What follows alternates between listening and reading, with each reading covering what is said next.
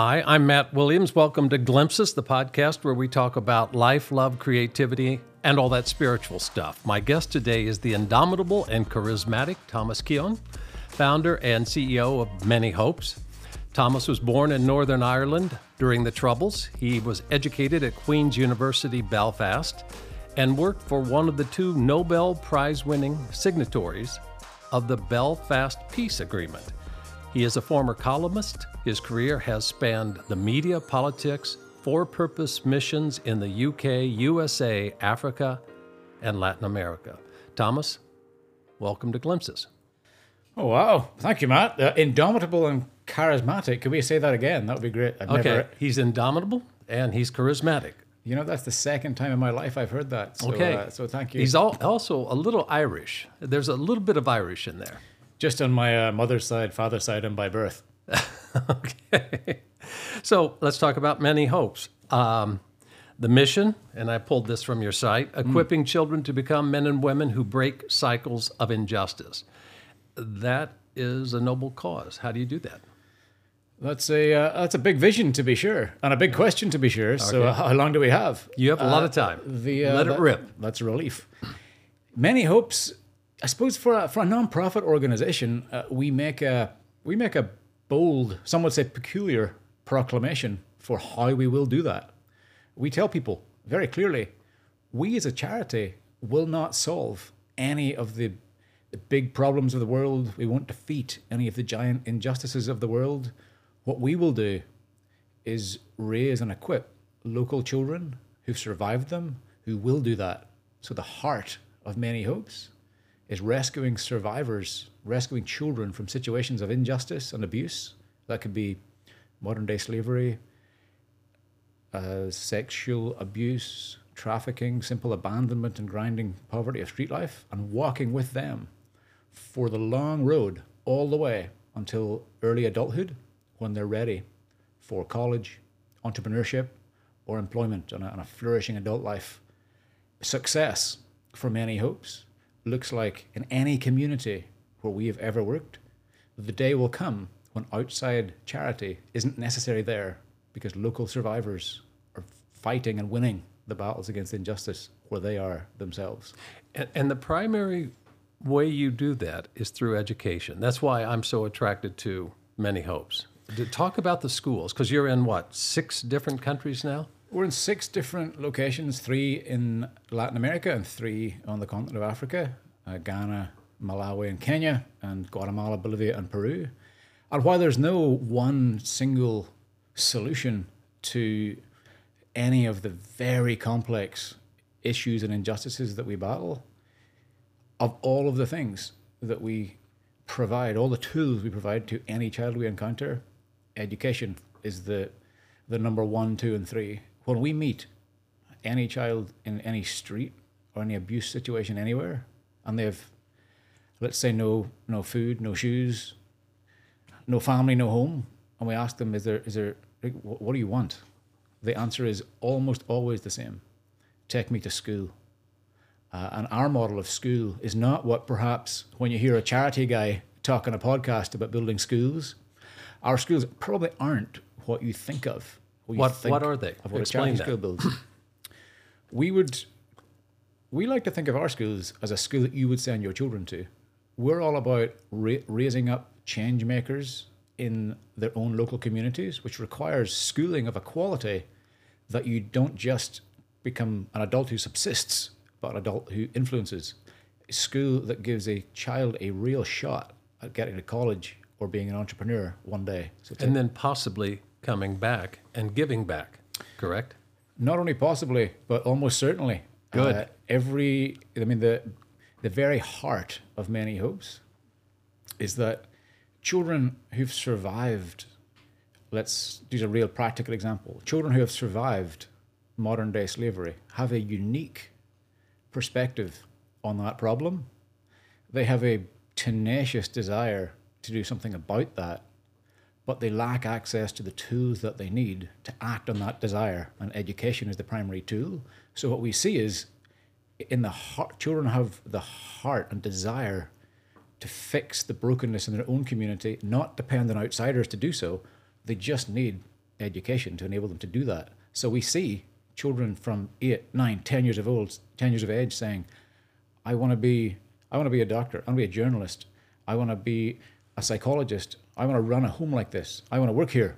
They have a desire to, to give to others what they receive from from many hopes and others. And I think you, you touched on something. It's very important you get them, if you can, when they're young.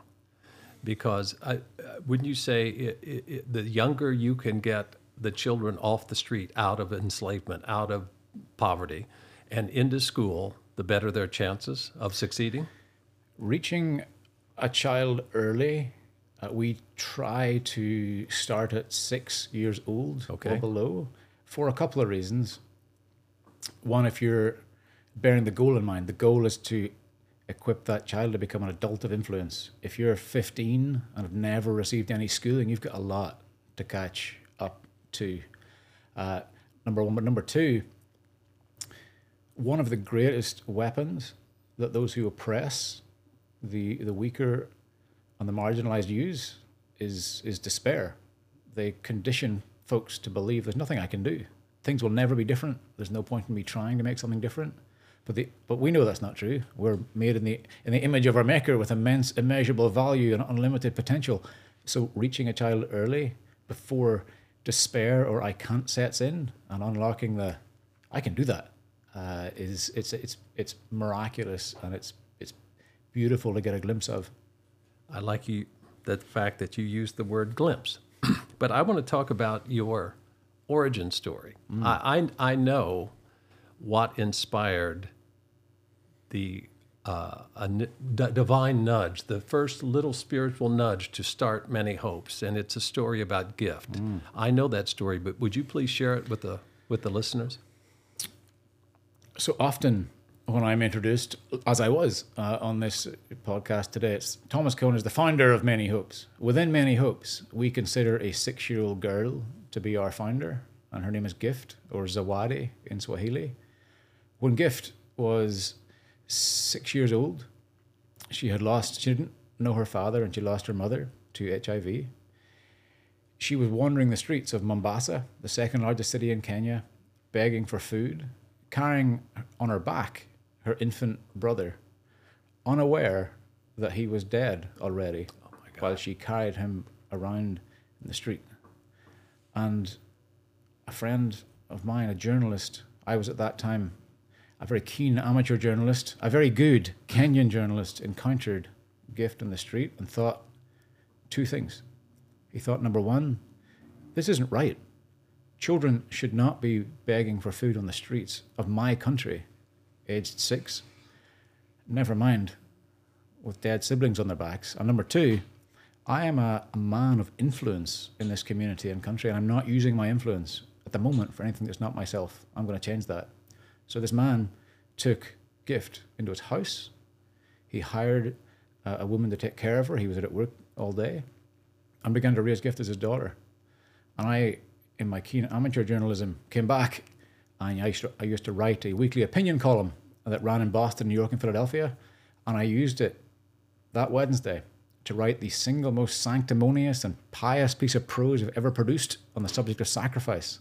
Just asking people like me at that time, in the 20s and 30s, to think about using some of our time and our talent and our network and our money to benefit someone that wasn't us. And I used in the last paragraph a reference to that Kenyan journalist and gift, and that sparked an outpour or an inpour of letters from readers in those three cities saying, "We want to, we want to meet the writer. We want to meet you. We want to meet the Kenyan. We want to do something." So we got them all together one night in a room. Today, each of you bring three people. I'll bring six, and let's see what happens." And Many Hopes was born that night, based on my observation of a great injustice of the sacrifice of one man who did something extraordinary, taking someone into their home, and three, the response of readers to the power of story. That is so important that you said one person started this. Because I think sometimes we get overwhelmed when we look at all the suffering in the world. We throw up our hands and go, What can I do?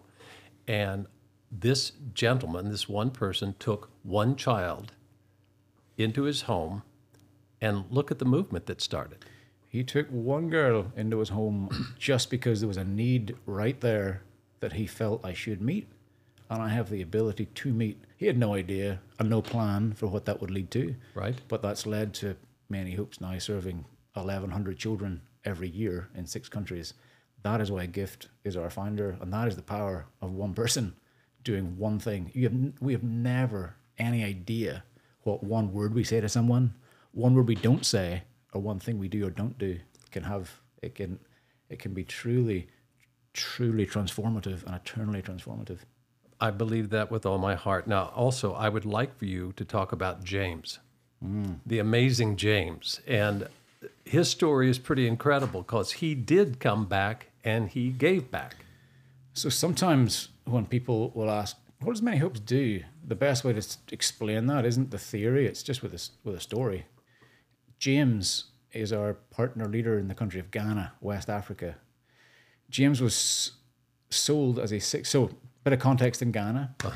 There's a place in Ghana called Lake Volta. Lake Volta is the largest man-made or human-made lake in the world by surface area, and it's the epicenter or the center. I never know the difference between center and epicenter. Whatever's the difference, It's a big lake. it's a big lake, and it's Very the big, okay. epicenter of the uh, child's. Let me let's do this again. Let me start. I'll, I'll just ask you. yeah. Um, I know the story about James, and it's a pretty incredible story. Um, we good, guys? Yeah. Okay. Um, I, I know the story about James, but could you share that with the listeners because his story is um, is rather remarkable. James's story is a perfect example of why Many Hopes exists and the potential for what can happen. Uh, when James James lives in Ghana in West Africa, he's the leader of Many Hopes, partner there. When James was six years old, he was sold into child slavery in the country of Ghana. There's a place called Lake Volta, which is the largest man-made or human-made lake in the world by surface area, and it's the center of the commercial fishing industry in the country of Ghana, powered by child slaves. There are 21,000, estimated 21,000 children working on fishing boats on that lake because it costs less to buy a child than it costs to buy a fishing net. Fishermen buy children to dive off the sides of boats into murky waters to untangle nets that are trapped that are trapped in trees because it's a man-made lake. Children don't know what they're diving into. They lose their eyes and they lose their lives diving in to untangle nets. And it makes sense for the slave masters because they cost less to buy than a net does. James lived that life for seven years. He was one of those boys. James was sold into slavery there, was one of those boys at the age of 6 uh-huh. for seven years. At age 13, James escaped.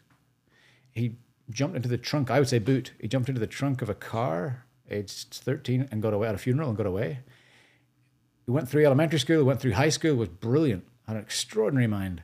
Got to college, was hired by Barclays Bank, and no one would have blamed James after all he'd been through if he'd lived a nice, comfortable life. But he didn't. After a few years at Barclays, he quit to go back to the lake he was enslaved on to rescue other children still there. And since then, James has rescued just over 1,800 other children, and some of them have now begun doing the same for others.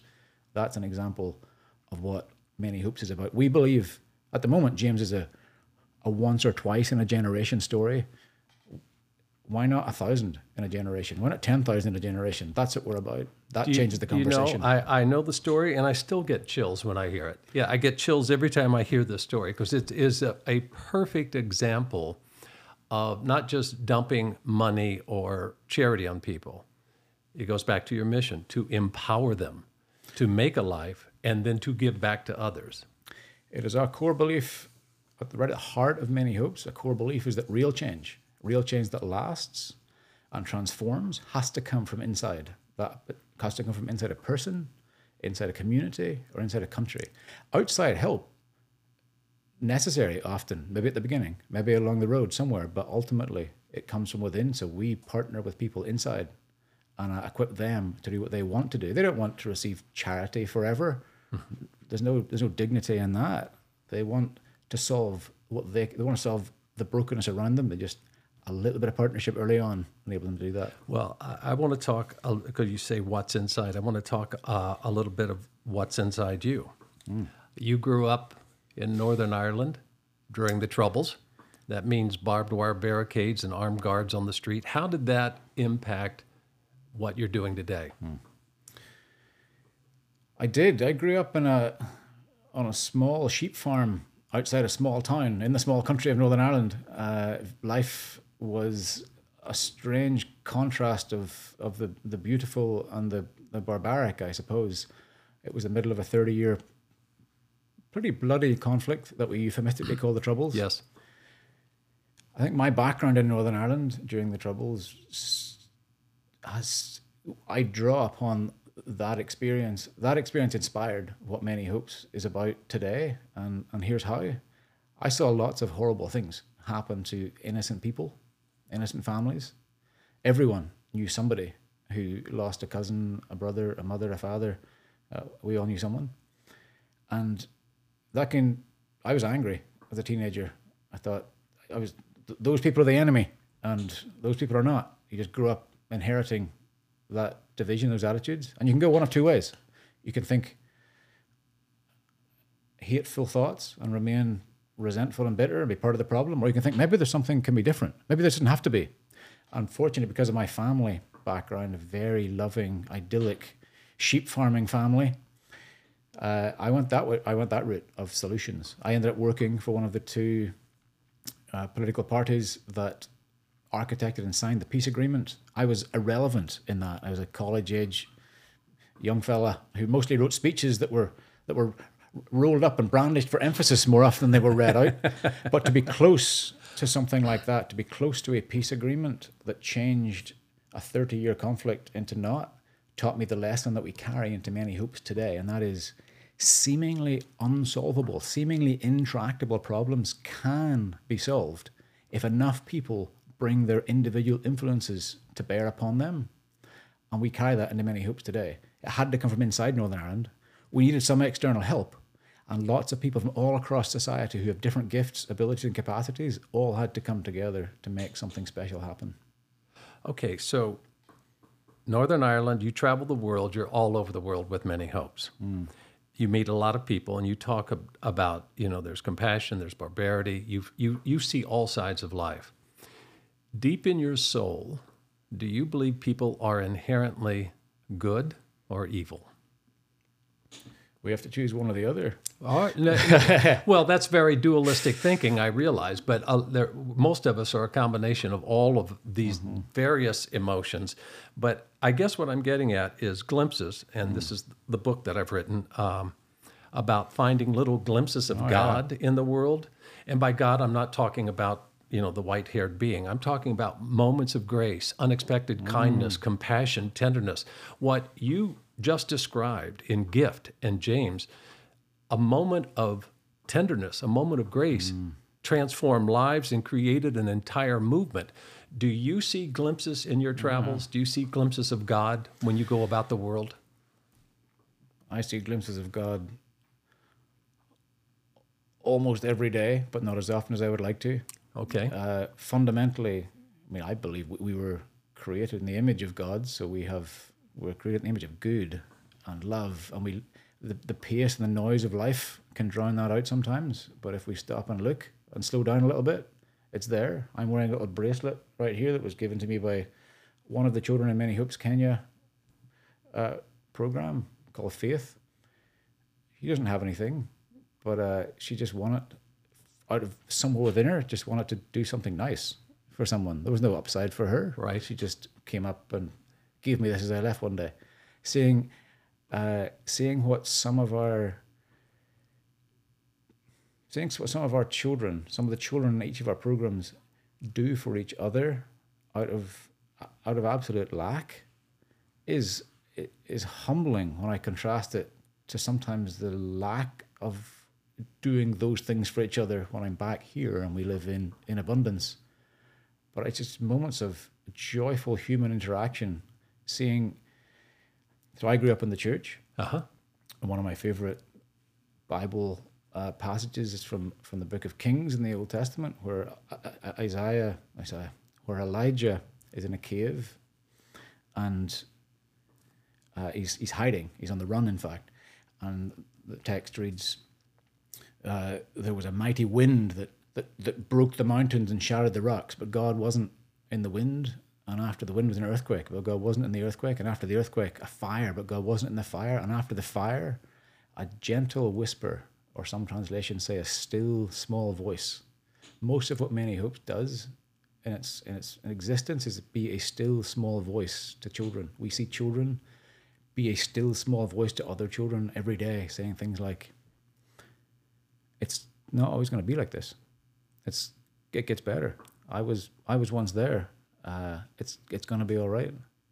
Uh, I see glimpses of majestic beauty from time to time. I was in Alaska once. I had the privilege of traveling to Alaska, and I never felt smaller, but I also never felt more grateful of. I get to live in this world that's got spectacular things of just immense size and beauty that when my head's down at a keyboard, I forget about. Yes. Or or I think of Moses in the burning bush, and you think, well, how slow and patient must Moses have been living to notice that bush is burning but not burning away? uh, you, when you walk slowly enough, you see things that you Yeah. don't when you rush. You, you talk about listening to that still small voice, and um, I call it the spirit voice, or you can call it the true voice. It's that voice that lives inside you that never lies. But you made a good point. In order to hear that voice, you have to be still, you have to be quiet, and the world conspires against that. How do, how do you find time to be quiet and listen to that still voice inside? It's very difficult. Uh, I don't find time for it. I have to make time for it, and that's a deliberate choice that I don't always succeed at making every day, but I try to. I mean, just by drilling, like the logical side of my brain knows some things that it wants to make sure it acts out. Like, love and hurry are not really compatible, so it's it's hard to do both of those things. So I know that, and I want to be more loving than I want to be rushed. So I, I choose. I think it was was it Pascal that said uh, the main problem, one of the biggest problems in the world, is man's inability to sit alone in his room quietly. Yes. Uh, so I try to do that, and I just I start small. I used to start with ten minutes a day of just sitting still, not reading, not just just sitting still with my thoughts, and then I try to grow that up to an hour now. But it's very difficult. Well, I think it's imperative. I think I think in order to create, I think in order to pray, to connect, to tap into whatever we want to label that entity, that infinite intelligence, God, whatever, we have to sit still. We have to be quiet. Yeah, I mean, two of the most difficult spiritual disciplines for me are the two of silence and solitude. I like people. I like to talk to people. I like to I like to entertain people. uh I like a good laugh, but what without deliberately choosing moments of silence and solitude, I'm a I'm a worse person. Uh, well, let me ask you about that because I want to know. You, you know, you see suffering. You you're constantly helping children. What do you do to get a laugh? What do you do for fun? What what's your idea of something that gives you joy? Oh, I mean, I love. If I say football, that'll suggest the ball's the wrong shape. But sport, football, and cricket give me give me joy and delight. But the uh. main thing is people. It's it's banter, puns, uh, fun chat. I just I'm very fond of. That's not Irish at all. no, that's not Irish at all. not Imagine. Irish at all. No. I mean, it's banter uh, and puns and chats and, and it's, it doesn't sound much like a hobby, but it wasn't a question about hobbies. It was what what, what brings, brings, you and joy? nourishment. Yeah, just having conversation with people. conversation and uh, I mean it's you don't have to spend long back home in chat with somebody no matter what's happening for someone to crack a joke and it just it just feels good. I think a, a wise man once said, "If I can make someone smile every 24 hours, I've achieved a great deal." So uh, I try, try to have a go at that. That's great. Uh, and then I'm married, I should say, in case you're listening. Uh, my wife brings me great joy. My Does she make you smile? Does she Oh. tell puns? She's not so. Uh, she's not so. I, I bring we we wonderfully complementary relationship. So I bring more puns to the relationship than she does. Uh, but uh, She brings yeah, the gravitas. She, she makes me laugh. She doesn't mean to sometimes, but, Okay. but she does. And uh, you know, glimpses of things. It just occurs to me when I talk to my wife. She made us get a dog. Okay. I didn't want to get a dog, but uh, she. I, I'm glad, Mabel. If you're listening, I'm glad we have you now. But uh, we got a dog, three-legged dog. My wife made me get a dog, Ah, well, and it's probably the best thing she's ever done. We have so when I see that dog run around uh, the park, just looking at the happiest, most carefree thing alive, something that triggers a that triggers a joy impulse. Good. It's such a simple thing. Oh, that's that's freedom right there. Let's talk about the school in Kenya. Uh, it's pretty special what just happened. You want to talk about it? It is. We the first school that Many Hopes built through our Kenyan partner was completed in 2017, opened early 2018, performed very well in 2021, but in 2022, our first school in Kenya was the top performer in the coast region in the end of year exam results. It was the, the number one, which was as- That's astounding. It truly is. astounding. We're, we were, can you be proud and humble at the same time? I hope so, because we were.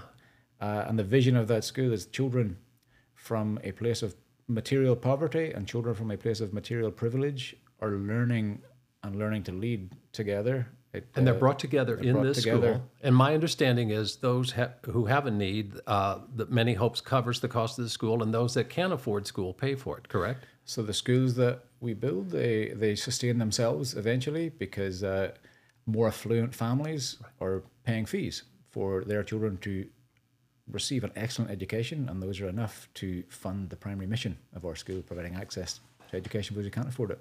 So it's a big year. I want to talk about your faith. Um, this is a quote I pulled off one of the sites. His, being you, his belief that seemingly intractable problems can be solved by bringing the right influences to bear on them stem from his Christian faith. Now, the word Christian is a trigger for a lot of people these mm-hmm. days because when they hear Christian, they think Bible thumping, intolerant, misogynistic, judgmental, self righteous. But I always bend it back to let's talk about the humble carpenter who basically said, Be kind to each other, be compassionate, help the poor, do unto others. Let's talk a little bit about your faith. Yes, so so I became a I became a Christian is the word the phrase I think Okay. that, that may trigger people at uh, at age six by saying a prayer Okay. in Northern Ireland to invite Jesus into my heart, and for the next twelve years, nothing was any different except I was pretty boring, uninteresting teenager thinking, yeah, I've got a ticket to heaven here, and if I don't do bad things, I'll be fine after I die. That was religion. Uh, I make a pretty sharp distinction between religion and faith. Yes. Religion is doing the same thing. Maybe it's a belief system or it's doing the same thing over and over again. He went to the bakery religiously on a Thursday. Faith is the is a belief and a relationship with a with a living God, and that happened for me when I was in university. When I saw the example of of my peers, three three men I lived with in particular, who were living deep, rich, meaningful lives of relationship with God, relationship with Jesus. I thought I want that, and uh, I think we, whenever people hear Christian, particularly in America, I Yes. think American, in air quotes, Christianity looks quite a bit different quite often from New Testament biblical Christianity. You read the New Testament, read the Gospels, the first four books of the New Testament. Who were Jesus' two main enemies? The devil and the religious people. Right. Uh, those were the those were the those were the two struggles. Yep. So uh, I'm not about religion, about faith, a living relationship with a, with a living God that we we we talk to each other, we hear from each other. Uh, I it's I can't imagine living a- a- any other way, honestly. Well, you know, one of the things I'm always intrigued with, um, Elizabeth Kubler Ross, who wrote On Death and Dying, said there are two primary emotions that drive us through life fear and love. And you can't have them simultaneously. And so instead of love being the opposite of hate, love is the opposite of fear. And my favorite Bible verse is perfect love casts out mm-hmm. fear. So that gets confusing because when you talk about being a six year old child, we were taught you must fear the Lord, but love God. Well, how can I love someone, something, this entity that I'm fearing? And that didn't make sense. So to me, I thought there is no fear in love. Uh, it's cast out. Um, there is no fear. Love conquers fear. And I think Many Hopes is an example of that. This loving environment that's created, the fear that these children live in, poverty, abuse, slavery, gradually that fear is abolished because there's so much love. And it's not religious. You're not pounding them over the head with the Bible. You're simply treating them with dignity and love, and that fear diminishes. Is that a, a- an honest assessment of what you do? That's a pretty accurate summary. I love that Bible verse also. Perfect love casts out fear or drives out fear, and and it does. Uh, we live that way. We don't preach to children and tell them you have to you have to believe in God, but by demonstrating love to children who've only ever seen the worst that human beings can do to each other, at Right. some point they will ask some of our team, "What? wh- Why are you so nice to us?" And that's when we get to say, "Well, we love you because we were first loved, and here's by who, and here's what we mean by that." Great.